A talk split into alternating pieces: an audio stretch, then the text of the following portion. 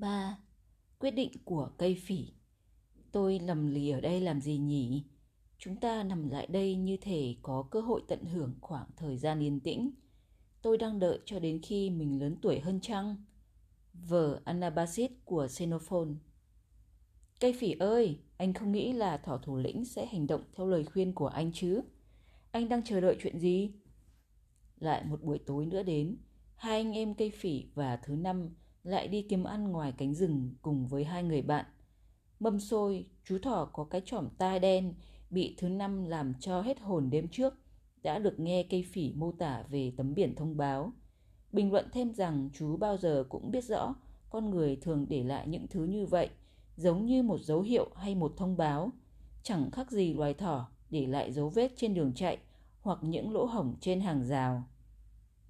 Còn có một người hàng xóm nữa là bồ công anh, kẻ bây giờ mới được nghe thuật lại câu chuyện ở chỗ chúa Thanh Lương Trà và thái độ hờ hững của ông ta trước nỗi sợ hãi của thứ năm. Tôi cũng chẳng biết mình mong đợi điều gì nữa, cây phỉ nói. Trước đấy tôi chưa từng ở gần thỏ thủ lĩnh, nhưng tôi nghĩ, được rồi, cho dù ông ta có bỏ ngoài tai đi nữa, thì ít nhất sau này cũng sẽ không có kẻ nào có thể nói ra nói vào rằng anh em chúng tôi đã không gắng sức để cảnh báo ông ấy. Nếu vậy, cậu chắc chắn là có điều rất đáng sợ à? Tôi hoàn toàn chắc chắn. Tôi bao giờ cũng hiểu rõ thứ năm mà. Cậu cũng biết thế rồi còn gì. Mâm xôi toan trả lời thì một chú thỏ khác ồn ào đi qua một bụi thủy thần trong rừng. Vụng về ngã vào một bụi mâm xôi và cố tìm cách thoát khỏi cái rãnh. Đó chính là tóc giả. Chào tóc giả, cây phỉ lên tiếng. Anh không phải làm việc sao?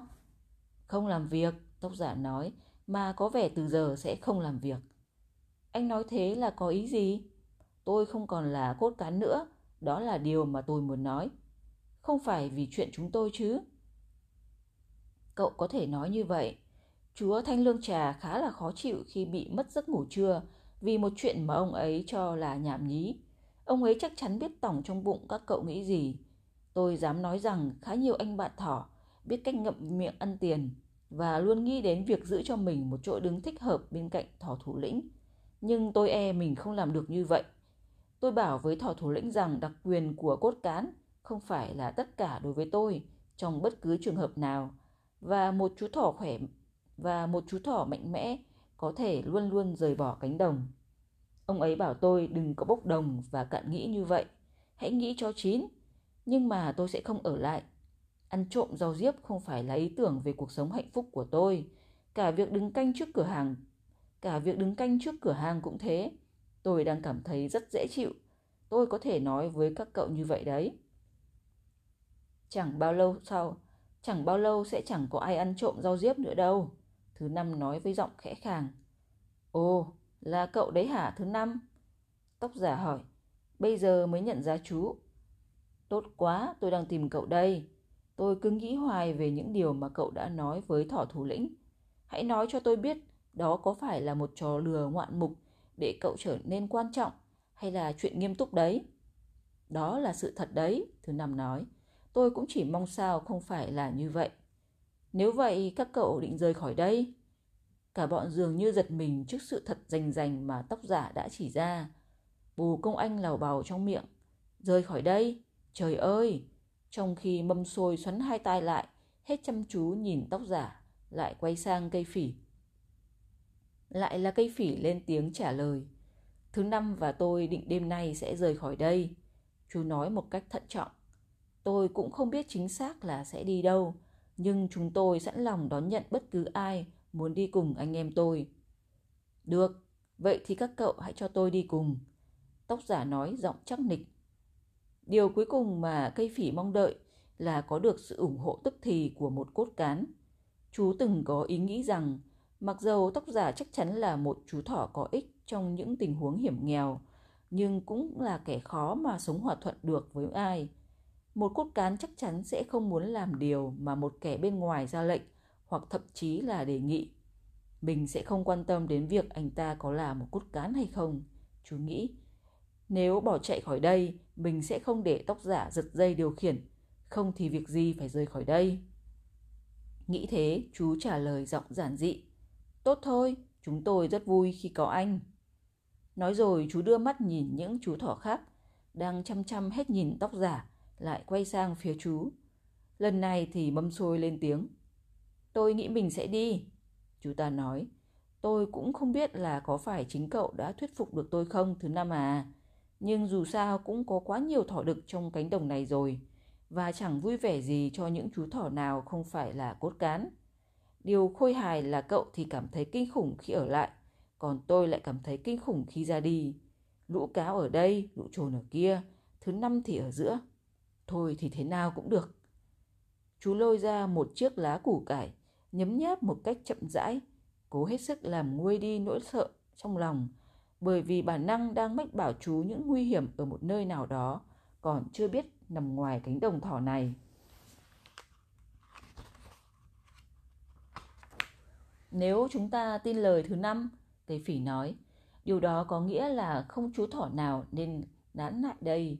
Vì thế từ giờ cho đến lúc ra đi, chúng ta cần thuyết phục càng nhiều người đi cùng chúng ta càng tốt. Tôi nghĩ có một hoặc hai cốt cán có lẽ xứng đáng để chúng ta đề nghị. Tóc giả nói, nếu tôi có thể thuyết phục được họ, thì họ sẽ đi cùng với tôi đến chỗ các cậu tối nay. Nhưng mà họ không đi vì thứ năm đâu. Toàn những kẻ mới được cất nhắc, cũng có chuyện bất mãn như tôi.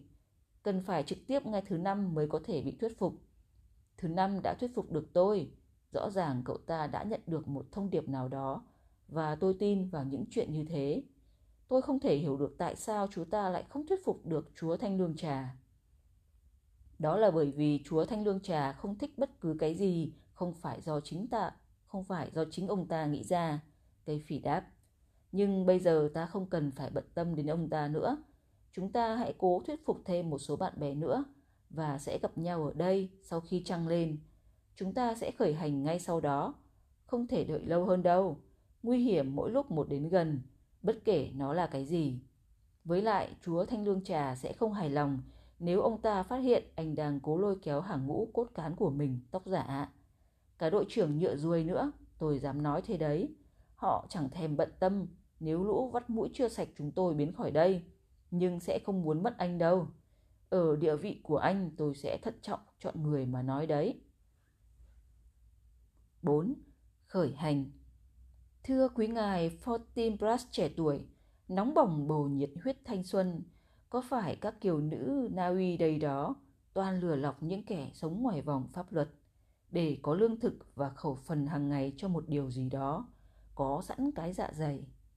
Hamlet Shakespeare Phu Ile có nghĩa là sau khi trăng lên. Tất nhiên bọn thỏ đâu biết gì về thời gian hay khái niệm đúng giờ. Về mặt này chúng cũng giống người nguyên thủy, vẫn thường lấy một vài ngày để phục vụ cho một mục đích nào đó và sau đó lấy thêm một vài ngày nữa để bắt đầu. Trước khi họ có thể cùng nhau vào việc làm trước khi họ có thể cùng nhau làm việc nào đó, một cái gì giống như là ngoại cảm vụt qua trong người, rồi chín mùi vào cái thời điểm khi tất cả đều biết rằng họ đã sẵn sàng bắt đầu.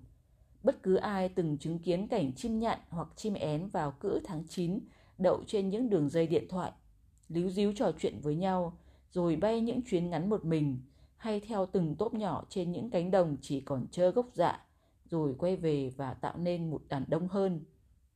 Thậm chí với những hàng dài hơn phía trên những vệ đường màu vàng, hàng trăm con lẫn lộn vào nhau trong niềm phấn khích mỗi lúc một tăng, hình thành từng bầy, và rồi bầy chim này mỗi lúc một trở nên lỏng lẻo hơn, lộn xộn hơn cho đến lúc thành một đán thành một đàn lớn lộn xộn tập trung dày đặc ở giữa và giải rác ở các đầu, hợp tan liên tục như những đám mây hay những con sóng, cho đến thời điểm mà phần lớn hơn trong đàn không phải là tất cả, biết rằng đã đến lúc lên đường.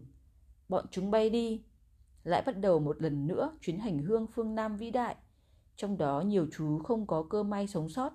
Phải, bất cứ ai mục đích điều này cũng sẽ thấy mọi việc diễn ra như một dòng chảy, giữa những con vật luôn coi mình là một phần của đàn và chỉ sau đó nếu có mới là những cá thể nối kết chúng lại với nhau và thúc đẩy chúng hành động một cách vô thức hoặc vô định.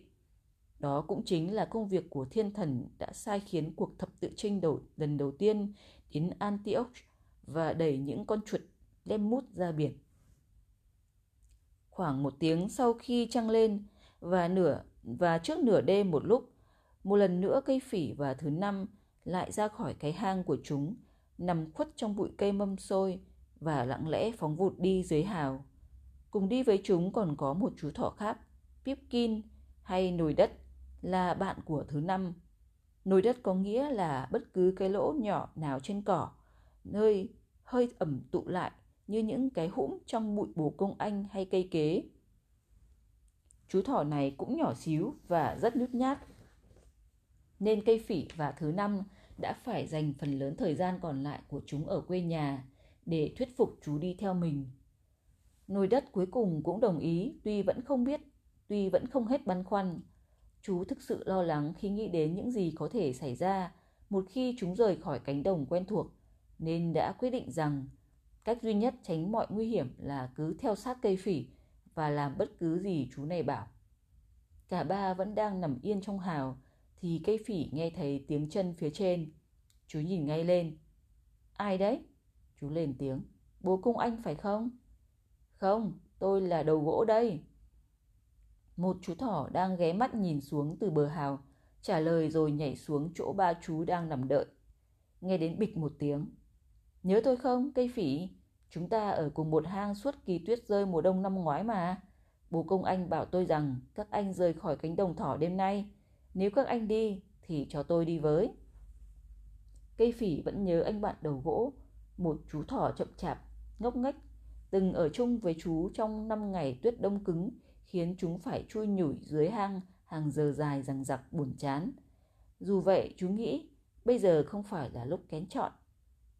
Mặc dầu tóc giả có thể thành công trong việc thuyết phục một hai chú trong hàng ngũ cốt cán đi theo, nhưng đa số những chú thỏ có thể sẽ ra đi cùng chúng, không phải là những kẻ có địa vị cao như thế. Chỉ là những kẻ bên ngoài, làng nhàng tập tễnh vào đời chưa được bao lâu và luôn băn khoăn, không biết phải làm gì. Chú còn đang điểm qua trong đầu một số kẻ như thế thì bổ công anh xuất hiện. Tôi cho là chúng ta khởi hành càng nhanh càng tốt. Bổ công anh nói, tôi cũng không thích những chuyện như thế này chút nào. Sau khi tôi thuyết phục được anh bạn đầu gỗ đây gia nhập với chúng ta, tôi đang định nói chuyện thêm với vài người nữa thì phát hiện ra là Liễu Ngư đã bám theo tôi nãy giờ. Nó hỏi tôi là, ta muốn biết mày đang tan tính chuyện gì.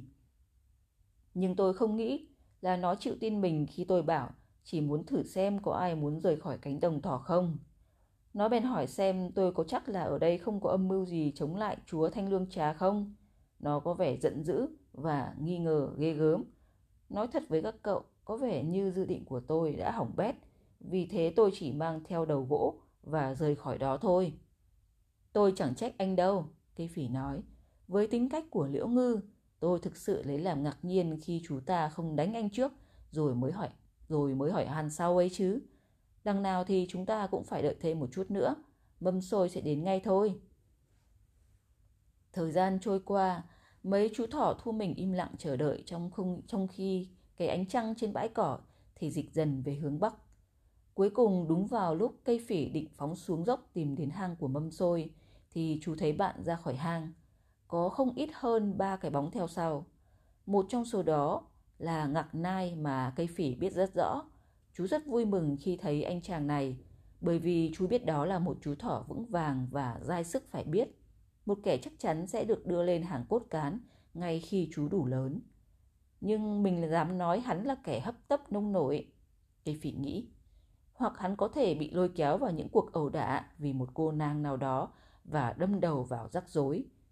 Tuy vậy, có hắn và tóc giả, ít nhất tình hình cũng không đến nỗi quá tệ nếu chẳng may dính vào chuyện đánh đấm. Cây phỉ không biết mặt hai chú thỏ kia và khi mâm xôi giới thiệu với chú tên tuổi chúng, thủy cự và quả sồi thì chú cũng chẳng thể biết gì hơn. Nhưng điều này chẳng có gì đáng ngạc nhiên cả bởi vì chúng là những kẻ ngoại đạo điển hình. Cỡ 6 tháng tuổi, thân hình còm nhom, toát lên một vẻ mệt mỏi và nghi ngại của những kẻ luôn ở chiếu dưới. Chúng tò mò ngước mắt nhìn thứ năm. Từ những điều nghe được từ mâm xôi, bọn này gần như chờ đợi cảnh thứ năm sẽ thao thao một tràng những lời tiên tri thống thiết về vận mệnh đen tối của thiên hạ. Thay vì thế, thứ năm hình như còn bình tĩnh và bình thường hơn những đứa còn lại.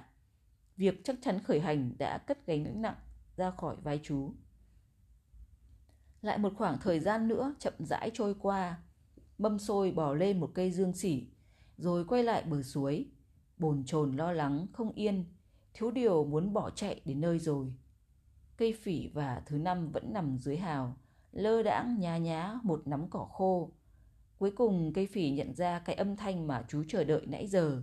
Một chú mà cũng có thể là hai chú thỏ đang từ trong rừng tiến lại gần.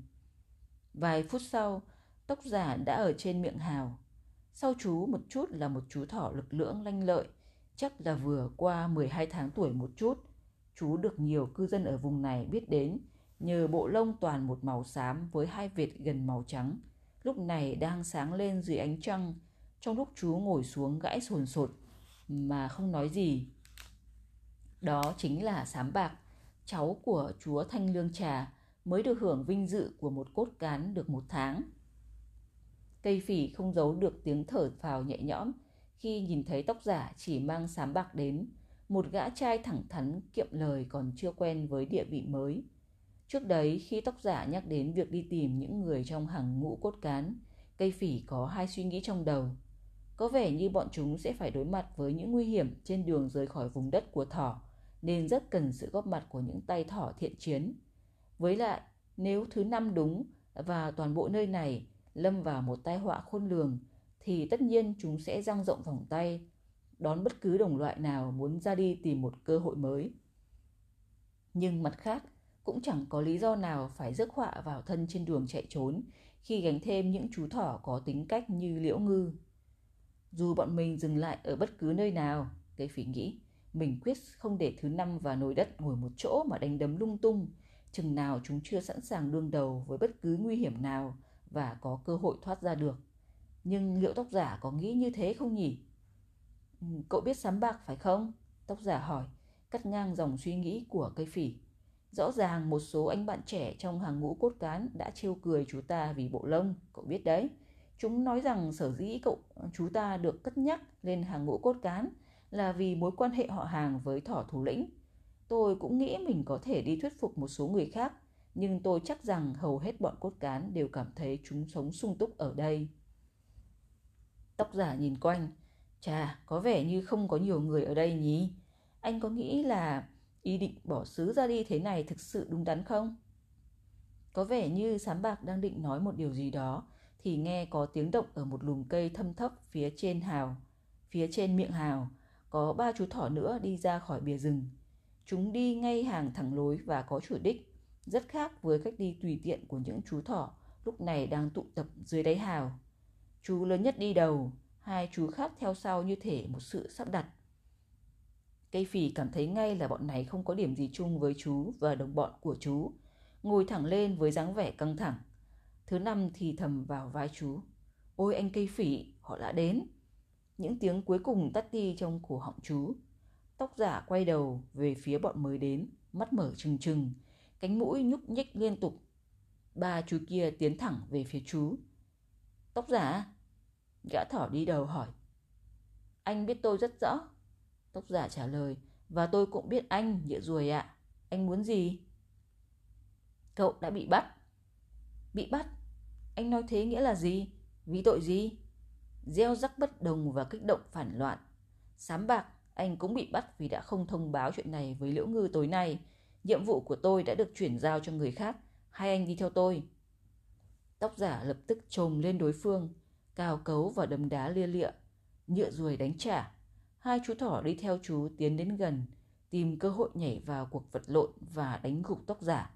Bất thình lình từ trên miệng hào, ngạc nai lao vào trận chiến, đánh ngã một tên lính bằng cú đá hậu, sau đó tiến đến gần tên còn lại. Tiếp theo đó, bố công anh nhảy lên mình chú thỏ mà ngạc nai đánh ngã, không cho chú ta ngóc dậy. Cả hai chú vừa bị đốn ngã, đưa mắt nhìn quanh rồi nhảy lên miệng hào chạy biến vào rừng. Nhựa ruồi vật lộn vùng ra khỏi đối thủ, có hai đùi sau lại, quào quào hai móng trước, rồi rên rỉ lên như loài thỏ vẫn làm thế mỗi khi giận dữ. Chú ta toan nói một điều gì đó thì cây phỉ đã đứng đối diện với chú. Đi đi, cây phỉ nói nhỏ nhưng kiên quyết, nếu không chúng tôi sẽ giết anh. Mày có biết điều này có nghĩa gì không? Nhựa ruồi đáp, tao là đội trưởng cốt cán, rõ chưa? Đi, cây phỉ lặp lại, hoặc anh sẽ chết ngay tại đây. Mày mới là kẻ bị giết. Nhựa ruồi đáp rồi không nói một, một lời, quay vào rừng và biến mất sau những hàng cây. Máu nhỏ xuống từ vai bồ công anh. Chú thè lưỡi liếm vết thương một lúc, quay đoạn quay sang cây phỉ. Anh cũng biết đấy cây phỉ, chúng ta, chúng sẽ sớm quay lại thôi. Chú nói, chúng sẽ tập hợp đội ngũ cốt cán và sau đó chúng ta sẽ gánh đủ. Chúng ta phải đi mau. Thứ năm nói, phải, đã đến lúc lên đường. Cây phỉ đáp, đi nào, cứ xuôi theo dòng suối, sau đó đi theo bờ suối, như vậy chúng ta sẽ luôn ở bên nhau. Nếu mọi người làm theo lời khuyên của tôi, tóc giả bắt đầu, nếu chúng ta nán lại lâu hơn nữa, tôi sẽ không dám chắc điều gì đâu đấy. Cây phỉ trả lời. Với thứ năm theo sát gót, chú dẫn đường ra khỏi hào và chạy xuống dốc. Chưa đầy một phút sau, bầy thỏ đã biến mất trong một đêm trăng sáng mờ mờ. Năm trong rừng Những chú thỏ non này phải di chuyển địa bàn nếu muốn tồn tại. Trong cuộc sống hoang dã, tự do, chúng thỉnh thoảng bị lạc vài dặm, lang thang cho đến khi tìm được môi trường thích hợp. I Lockley tập tính loài thỏ. Đến khi trăng lặn, đàn thỏ rời khỏi những cánh đồng đi vào rừng. Chúng di chuyển lộn xộn, chú nọ đuổi theo chú kia, nhưng ít nhiều vẫn thành một bầy. Cứ thế, chúng đi lang thang khoảng nửa dặm trên những cánh đồng và bao giờ cũng men theo dòng suối. Mặc dầu chắc chắn là cả đoàn đã vượt qua cánh đồng và đi xa hơn bất cứ chú thỏ nào mà cây phỉ đã từng nói chuyện, chú không dám chắc là liệu chúng đã an toàn chưa. Và trong khi chú đang băn khoăn, đây không phải là lần đầu tiên. Không biết âm thanh mà chú nghe thấy có phải là tiếng truy đuổi, không thì lần đầu tiên chú nhận thấy đám cây rừng đen đen và dòng suối đang biến dần sau những dặm cây. Bọn trỏ Bọn thỏ tránh xa khu vực đất rừng, nơi mặt đất ẩm ướt không có cỏ chìm trong bóng tối và chúng cảm thấy mối đe dọa từ những lùm cây bụi lúp xúp. Cây phỉ không để ý đến lắm, đến cây phỉ không để ý lắm đến những bóng cây chung quanh. Với lại chú nghĩ nhựa ruồi chắc sẽ cân nhắc kỹ trước khi đuổi theo chúng đến một nơi như thế này. Vì vậy, nếu cứ đi theo con suối sẽ an toàn hơn là đi lòng vòng trên các cánh đồng để rồi có nguy cơ cây quay trở về chỗ cũ. Chú quyết định cứ đi thẳng vào rừng mà không tham khảo ý kiến của tóc giả và tin tưởng rằng cả bọn sẽ đi theo chú. Nếu không gặp khó khăn nào và con suối dẫn ta ra khỏi rừng, chú nghĩ chắc chắn chúng ta sẽ ra khỏi cánh đồng thỏ và tìm được chỗ nào đó để nghỉ ngơi trong chốc lát. Hầu hết mọi người xem ra vẫn còn khỏe, nhưng thứ năm và nổi đất dường như sắp không chịu nổi nữa thì phải. Từ lúc chú bước vào, cả khu rừng dường như xôn xao đầy tiếng động. Nghe thoảng lên mùi lá ẩm và rêu, đâu đó tiếng nước chảy nghe như đang thì thầm. Khi đã chảy vào trong rừng, dòng suối rẽ xuống một cái ao và âm thanh của nó lọt thỏm giữa dặn giữa đám cây rừng, vọng lại như thể đang ở trong hang. Chim chóc đậu ngay trên đầu, làm vang lên những tiếng động nhẹ nhàng và ngọn gió đêm đang trêu đùa những tán cây. Đây đó nghe có cả tiếng những cành con khô giòn gãy răng rắc và vẫn có một cái gì như đe dọa, những tiếng động không thể nhận biết rõ từ một nơi nào đó xa xa, âm thanh của sự di chuyển. Đối với loài thỏ, tất thảy những gì mà chúng không biết đều là nguy hiểm. Phản ứng đầu tiên của chúng là giật mình, sau đó thì lao đi tìm chỗ trốn. Cứ thế, chúng giật mình hết lần này đến lần khác cho đến lúc gần như kiệt sức. Nhưng những âm thanh này có nghĩa gì? Và trong cái cõi xa lạ hoang sơ này, chúng có thể chạy trốn đi đâu? Đàn thỏ tụng lại gần nhau hơn với những bước đi di chuyển chậm hơn. Một lúc lâu trước khi mất dấu con suối, chúng luồn dưới ánh trăng như những kẻ chạy trốn và dừng lại trong lùm cây, hai tai dựng lên, đôi mắt mở to trừng trừng. Lúc này trăng đã xả xuống thấp, ánh sáng mà dù ở bất cứ nơi đâu vẫn dọi qua kẽ lá, giờ trở nên đậm đặc, giả nua và vàng vọt hơn. Từ một đống lá khô dày vun dưới gốc một cây nhựa ruồi, Cây phỉ đứng nhìn xuống một con đường hẹp, được hai hàng cây dương sỉ và những cây cỏ cháy mới đâm chồi bao quanh.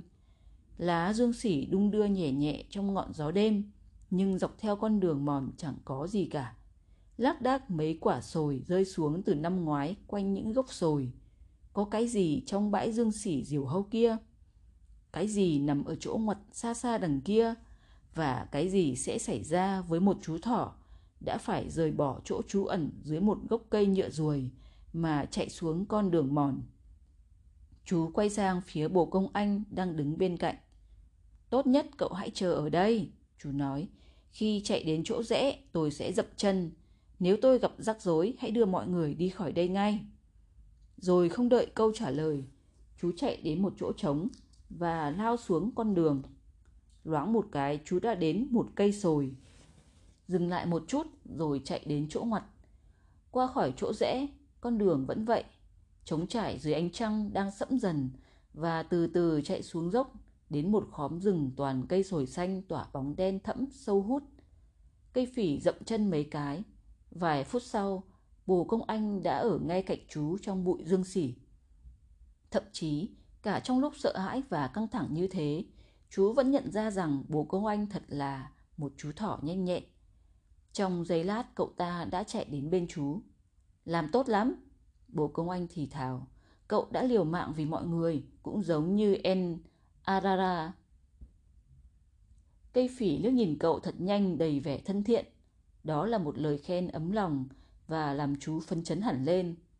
Robin Hood có ý nghĩa như thế nào với người Anh, John Henry có ý nghĩa như thế nào với người Mỹ da đen, thì Elin Hara hay En Arara, hoàng tử với ngàn kẻ thù, cũng có ý nghĩa như thế với loài thỏ.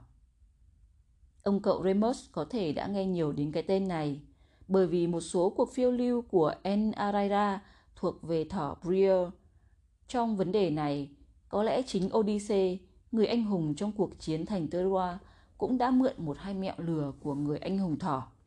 Bởi bởi vì En Araira là một tay đại bịp, không thiếu một mánh lới để lừa kẻ thù. Một lần như người ta vẫn nói, để về nhà, ông phải bơi qua sông trong đó có một con cá chó lớn đang đói mồi. En Araira đã bứt lông trên thân cho đến khi có đủ lông để dính lên toàn thân một chú thỏ đất sét, rồi đẩy vật thế mạng này xuống nước. Con cá chó lao đến, cắn thỏ đất, rồi nhả ra khi thấy chẳng có gì ngon lành. Thỏ đất giạt vào bờ. En Araira kéo nó lên và đợi một lúc trước khi đẩy xuống dòng nước lần nữa. Sau một tiếng đồng hồ như vậy, Chú cá chó không thèm màng đến con thỏ đất nữa và khi nó tảng lờ như thế đến lần thứ năm thì En Araira mới bơi qua sông về nhà. Nhiều kẻ còn nói ông thích nắng có nắng, ưa mưa có mưa bởi vì gió, hơi ẩm và sương là bè bạn và công cụ giúp loài thỏ chống lại kẻ thù. Cây phỉ, chúng ta sẽ dừng ở lại đây thôi. Tóc giả lên tiếng trong lúc tiến lại gần bầy thỏ vừa thở hổn hển vừa gập cả thân lại. Tôi biết đây không phải là chỗ dừng chân tốt, nhưng thứ năm và chú em bé tẹo mà cậu dẫn theo, chúng mới khổ sở làm sao. Chúng không thể đi tiếp nếu ta không nghỉ lại một chút. Sự thực thì chú nào cũng đã mệt lử. Nhiều chú cả đời chỉ sống ở một xó, chưa bao giờ chạy liền một mạch quá 100 mét. Kể cả khi có thể sống và ngủ trên mặt đất vài tháng liền, thỏ cũng không muốn ở cách xa những chỗ núp có thể biến thành một cái hang. Thỏ có hai kiểu đi bẩm sinh, xệt chân sau thơ thẩn la cà trên cánh đồng vào những chiều hè muộn và lao đi như tia chớp mà bạn chỉ có thể nhìn thấy một vài lần trong đời. Thật khó hình dung nổi cảnh một chú thỏ đi những bước đều đều trên đường. Cơ thể chúng không được cấu tạo cho kiểu đi như thế. Thật ra thỏ non là loài di trú tuyệt vời có khả năng đi hàng dặm đường – nhưng chúng không sẵn lòng làm điều đó nếu không ở hoàn cảnh bắt buộc. Cây phỉ và những người bạn của chú mất cả đêm làm những điều khá bất ngờ với chúng, và đây là lần đầu tiên trong đời. Chúng di chuyển thành một nhóm hoặc cố gắng làm như thế vì thật ra đôi lúc chúng lại chạy tán loạn lên. Chúng đã cố gắng duy trì tốc độ đều đặn giữa nhảy cóc và chạy. Đây là một việc khá khó khăn. Từ khi bước vào rừng, chúng lo lắng đến cực điểm. Một vài lần một vài chú gần như bị rơi vào trạng thái than nghĩa là khi sự tê liệt đờ đẫn và hai mắt mở trừng trừng xảy ra với các chú thỏ đang sợ hãi hoặc bị kiệt sức. Thế là chúng ngồi ngây ra trên hai chân sau mà nhìn kẻ thù, trồn xương hoặc con người đến gần lấy mạng chúng. Nồi đất run rẩy như thế dưới một cây dương xỉ, hai tai cụp xuống một bên đầu. Chú ta giơ bàn chân trước lên một cách kỳ cục và không tự nhiên và cứ thế liếm liếm chân với vẻ đau khổ. Thứ năm tỏ ra khá hơn một chút, thậm chí còn tươi vui nữa, tuy rằng nó hết sức mệt mỏi. Cây phỉ nhận ra rằng nếu được nghỉ ngơi cả bọn sẽ an toàn hơn là cứ lang thang ở chỗ trống trải trong khi chẳng còn chút sức lực nào để trốn chạy kẻ thù. Nhưng nếu nằm ủ rũ chán trường ở một chỗ, không có khả năng kiếm ăn hoặc chạy trốn dưới lòng đất, tất cả những lo lắng sẽ đóng thành cục trong tim, nỗi sợ hãi sẽ không ngừng dâng lên và chúng có thể chạy phân tán hoặc thậm chí tìm cách quay trở lại cánh đồng thỏ nơi chúng vừa bỏ đi. Chợt chú nảy ra một ý. Được rồi, chúng ta có thể nghỉ lại. Chú nói, hãy chạy vào giữa bụi dương, giữa bụi dương xỉ. Nào anh bạn bồ công anh, hãy kể cho chúng tôi nghe một câu chuyện. Tôi biết anh rất giỏi cái khoản này. Nồi đất không thể chờ lâu hơn nữa đâu. Bồ công anh nhìn nổi đất và hiểu tại sao cây phỉ yêu cầu mình kể chuyện. Nén nỗi sợ hãi của bản thân về khu rừng hoang vắng, đến cỏ cũng không thể mọc. Nỗi e ngại về những con cú đêm mà chúng đã nghe thấy sẽ trở lại trước khi mặt trời mọc. Và cái mùi thú rừng khác thường và hôi hám từ một nơi nào đó rất gần. Chú bắt đầu kể chuyện. 6. Câu chuyện về An Ararai Anh Hùng Thỏ Tại sao hắn nghĩ tôi ác độc hoặc phản bội hắn? Tôi đã khiến hắn yêu thích theo cách ấy trước khi thế giới hình thành. Vở A Woman Young and Old của W.B. Yeats Đã lâu lắm rồi, kể từ khi thần mặt trời tạo ra thế giới, Ngài cũng nặn ra cả các vì sao mà thế giới này là một trong số đó. Ngài tạo ra tất cả bằng cách tung phân của mình lên bầu trời. Và đó là lý do tại sao cây cỏ lại mọc dày như thế trên trái đất. Thần mặt trời làm cho những dòng suối tuôn chảy. Chúng chảy theo Ngài trong lúc Ngài đi trên bầu trời. Và khi Ngài rời khỏi đây, chúng ngóng tìm Ngài suốt đêm. Thần mặt trời tạo ra chim chóc và muông thú, nhưng lúc đầu muôn loài đều giống nhau. Chim én và chim két là bạn, và chúng đều ăn các loại hạt và ruồi nhặng. Cáo và thỏ cũng là bạn, và đều ăn cỏ có vô số cỏ và ruồi nhặng, bởi vì thế giới vừa được sinh thành, còn thần mặt trời thì chiếu sáng và mang hơi ấm đến cho thế gian. Bấy giờ, En Araira là một trong những con thú như thế và ông có rất nhiều vợ, nhiều đến mức không thể đếm xuể. Những bà vợ này cũng sinh ra cho ông nhiều con, đến nỗi cả thần mặt trời cũng không sao đếm nổi. Tất cả đều ăn cỏ, bồ công anh, rau diếp và cỏ ba lá. Phải, En Araira là cha của tất cả. Tóc giả lầm bẩm một tiếng tán thưởng. Một thời gian sau, bộ công anh tiếp tục. Một, thời, một thời gian sau, cỏ bắt đầu mọc thưa dần và loài thỏ lang thang khắp nơi, sinh trưởng và ăn sạch mọi thứ ở những nơi chúng đến. Thế rồi thần mặt trời nói với En Araida, Hoàng tử thỏ, nếu ngươi không quản được người của mình, ta sẽ phải ra tay đấy. Vì thế hãy ghi nhớ những lời ta nói. Nhưng En Araida không nghe mà thưa với thần mặt trời như thế này. Người của tôi mạnh mẽ nhất trên đời, bởi vì họ đẻ nhanh hơn, ăn nhiều hơn bất cứ giống loài nào khác. Và như thế đã chứng tỏ họ yêu thần mặt trời nhiều đến thế nào. Trong số tất cả các loài, họ có trách nhiệm nhất với tình thương yêu và thông tuệ của người. Ngài cần phải nhận ra, thưa thần mặt trời, loài thỏ quan trọng như thế nào và sẽ không ngăn cản chúng tôi sống cuộc đời tươi đẹp. Thần mặt trời có thể giết En Araira ngay lập tức, nhưng ngài có ý định giữ En Araira lại trên đời, bởi vì ngài cần ông chơi thể thao, giải trí và bày ra những trò đùa bỡn. Thế là ngài quyết định cải tạo ông không phải bằng năng lực siêu nhiên của mình mà bằng mưu mẹo. Ngài bèn nói rằng mình sẽ tổ chức một cuộc họp mặt đông đảo các loài – trong cuộc gặp mặt ấy, Ngài sẽ tặng quà cho từng loài vật để phân biệt các loài với nhau. Thế là tất cả muông thú đều nô nức kéo đến địa điểm đã định. nhưng chúng đến vào những thời điểm khác nhau bởi vì chính thần mặt trời đã sắp xếp tất cả. Khi chim két đến, Ngài ban cho chú tiếng hót tuyệt vời. Khi bò đến, chú nhận được cặp sừng nhọn và sức mạnh không phải e ngại bất cứ loài vật nào. Và cứ thế, đến lượt cáo, trồn ếch min, trồn xương, mỗi loài trong số chúng, thần mặt trời lại ban cho sự gian xảo, tính hung hãn và khát khao muốn săn mồi, giết hại và ăn thịt những đứa con của En Araida. Và thế là khi rời khỏi thần mặt trời, những loài này chẳng có gì ngoài sự thèm khát muốn diệt trừ loài thỏ.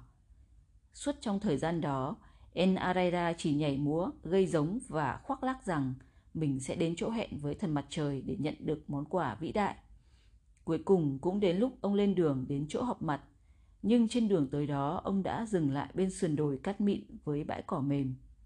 Trong khi ông đang nghỉ ngơi, một con chim én bay qua liền kêu lên, có tin, có tin, có tin. Mọi người biết đấy, đó là điều chú đã nói kể từ cái ngày ấy. Thế là En Araida ngẩng lên, gọi con chim lại và hỏi, tin gì thế? Tin gì ư?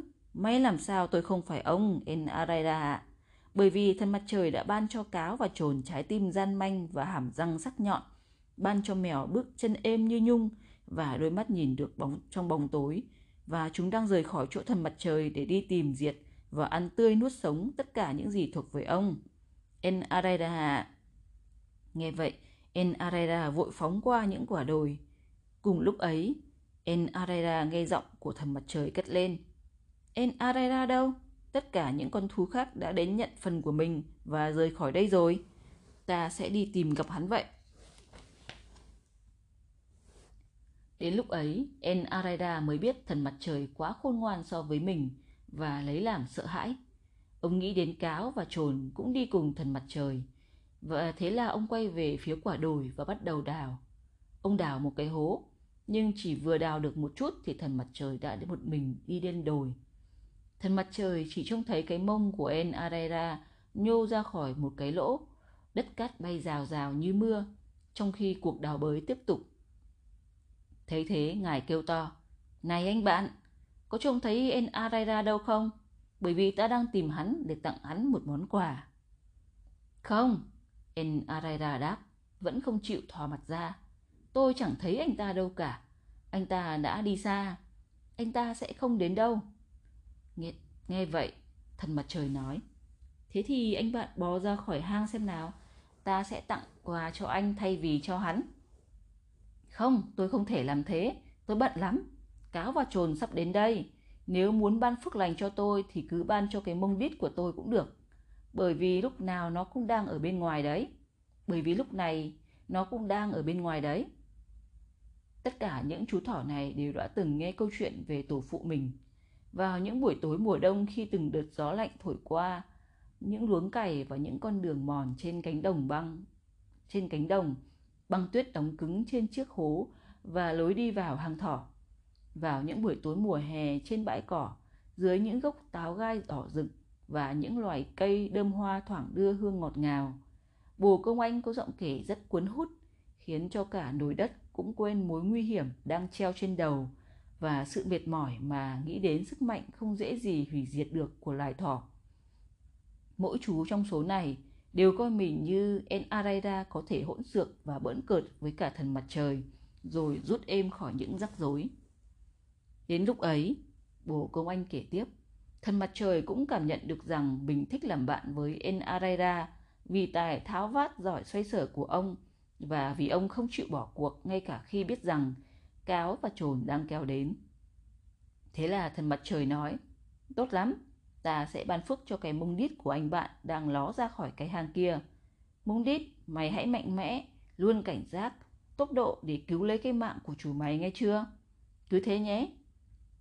Trong lúc thần mặt trời nói thế, cái đuôi của En Araira mỗi lúc một sáng lên biến thành màu trắng, lấp lánh như vì sao. Hai chân sau cũng mọc ra, dài ra khỏe mạnh. En Araida đập chân lên sườn đồi cho đến khi tất cả những con bọ cánh cứng rơi khỏi những chiếc rễ cỏ mà chúng đang bám chắc. En Araida chui ra khỏi cái hang vừa đào, phi qua quả đồi nhanh hơn bất cứ con vật nào trên đời. và thần mặt trời cao giọng nói với theo. Này, En Araira, người của ngươi không thể thống trị thế giới vì ta không cho phép điều này xảy ra. Cả thế giới này sẽ là kẻ thù của bọn ngươi. Hoàng tử với ngàn kẻ thù ạ. À. Hễ bắt được ngươi chúng sẽ giết ngươi. Nhưng trước hết chúng phải bắt được ngươi, kẻ đào hoang, người lắng nghe, người chạy đua, hoàng tử cùng với sự cảnh giác và nhanh nhạy. Hãy khôn ngoan và mưu mẹo, và người của ngươi sẽ không bao giờ bị hủy diệt. Và nghe thế, En Araira biết rằng mặc dù không muốn bị kẻ dưới lỡm, nhưng thần mặt trời vẫn muốn làm bạn với mình. Mỗi buổi tối khi thần mặt trời hoàn tất một ngày làm việc và nằm xuống thanh thản an nhàn trên bầu trời đỏ rực, En Araira cùng đàn con cháu lại ra khỏi hang kiếm ăn và chơi đùa dưới sự trông chừng của thần mặt trời, bởi vì họ vẫn là bạn. Và Ngài đã hứa rằng loài thỏ sẽ không bao giờ bị tiêu diệt.